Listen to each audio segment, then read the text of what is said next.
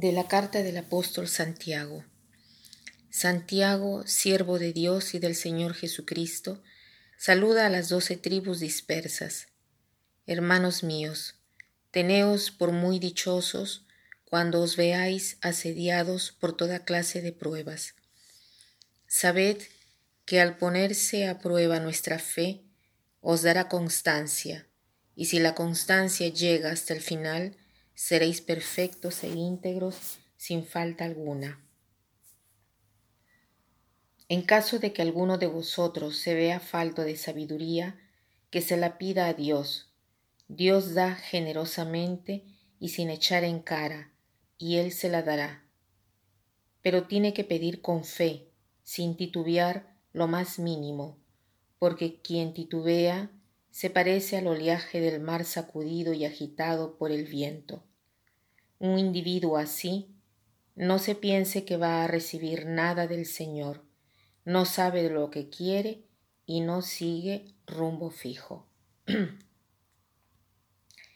Hoy he preferido reflexionar sobre esta carta de Santiago.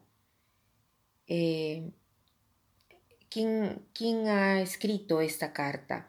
Seguramente Santiago, el hijo de Santiago de Alfeo, que era un apóstol. No era el hermano de Juan, em, y es llamado también Santiago el Menor. Esta carta, más que una carta, es una colección de homilías que es eh, muy adaptas para la vida de cada día. Santiago es un hombre muy práctico y en estas cartas él se dirige a los cristianos que están esparcidos por todas partes y que afrontan diversas dificultades. Eh, los exhorta a mm, relacionarse con estas dificultades de una manera nueva.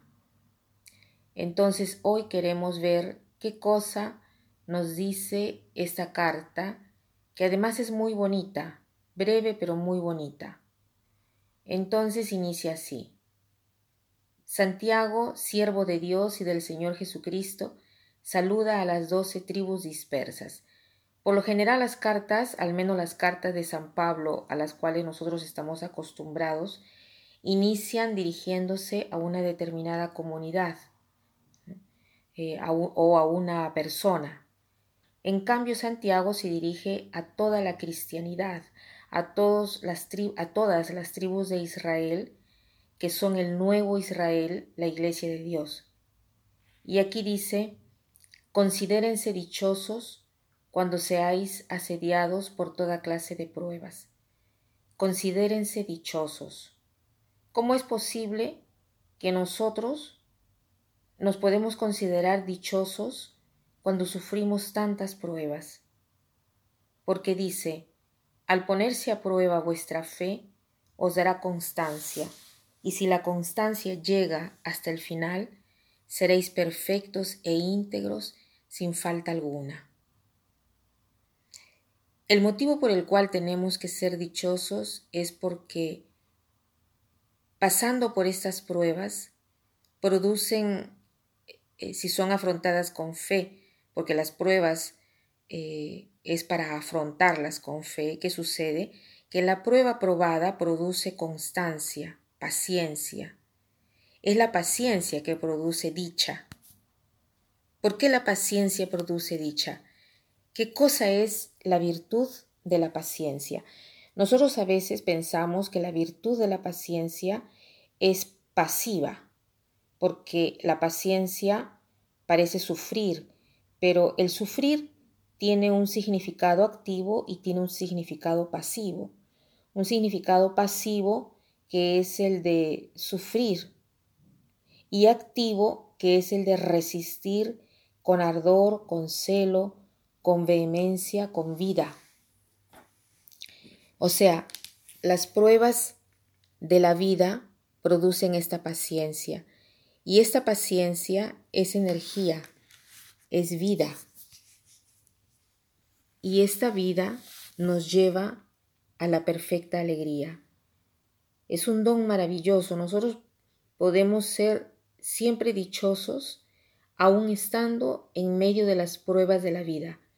Entonces, tratemos hoy de ver cómo considero yo los contratiempos, las desgracias, las humillaciones, el fracaso, las dificultades, los sufrimientos, cómo los considero, como algo de negativo que me llegó o como algo que me puede em, traer la dicha, eh, puede producir el fruto de la paciencia.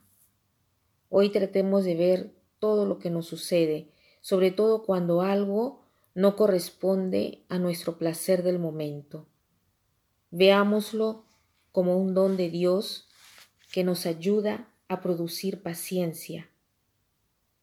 La virtud de la paciencia es aquella virtud que nos ayuda a perseverar en el bien, no obstante los obstáculos.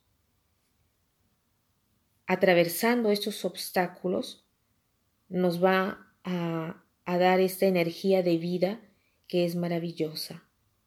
Y para terminar, quiero citar una frase de Santa Teresa que dice, la paciencia todo lo puede. Que pasen un buen día.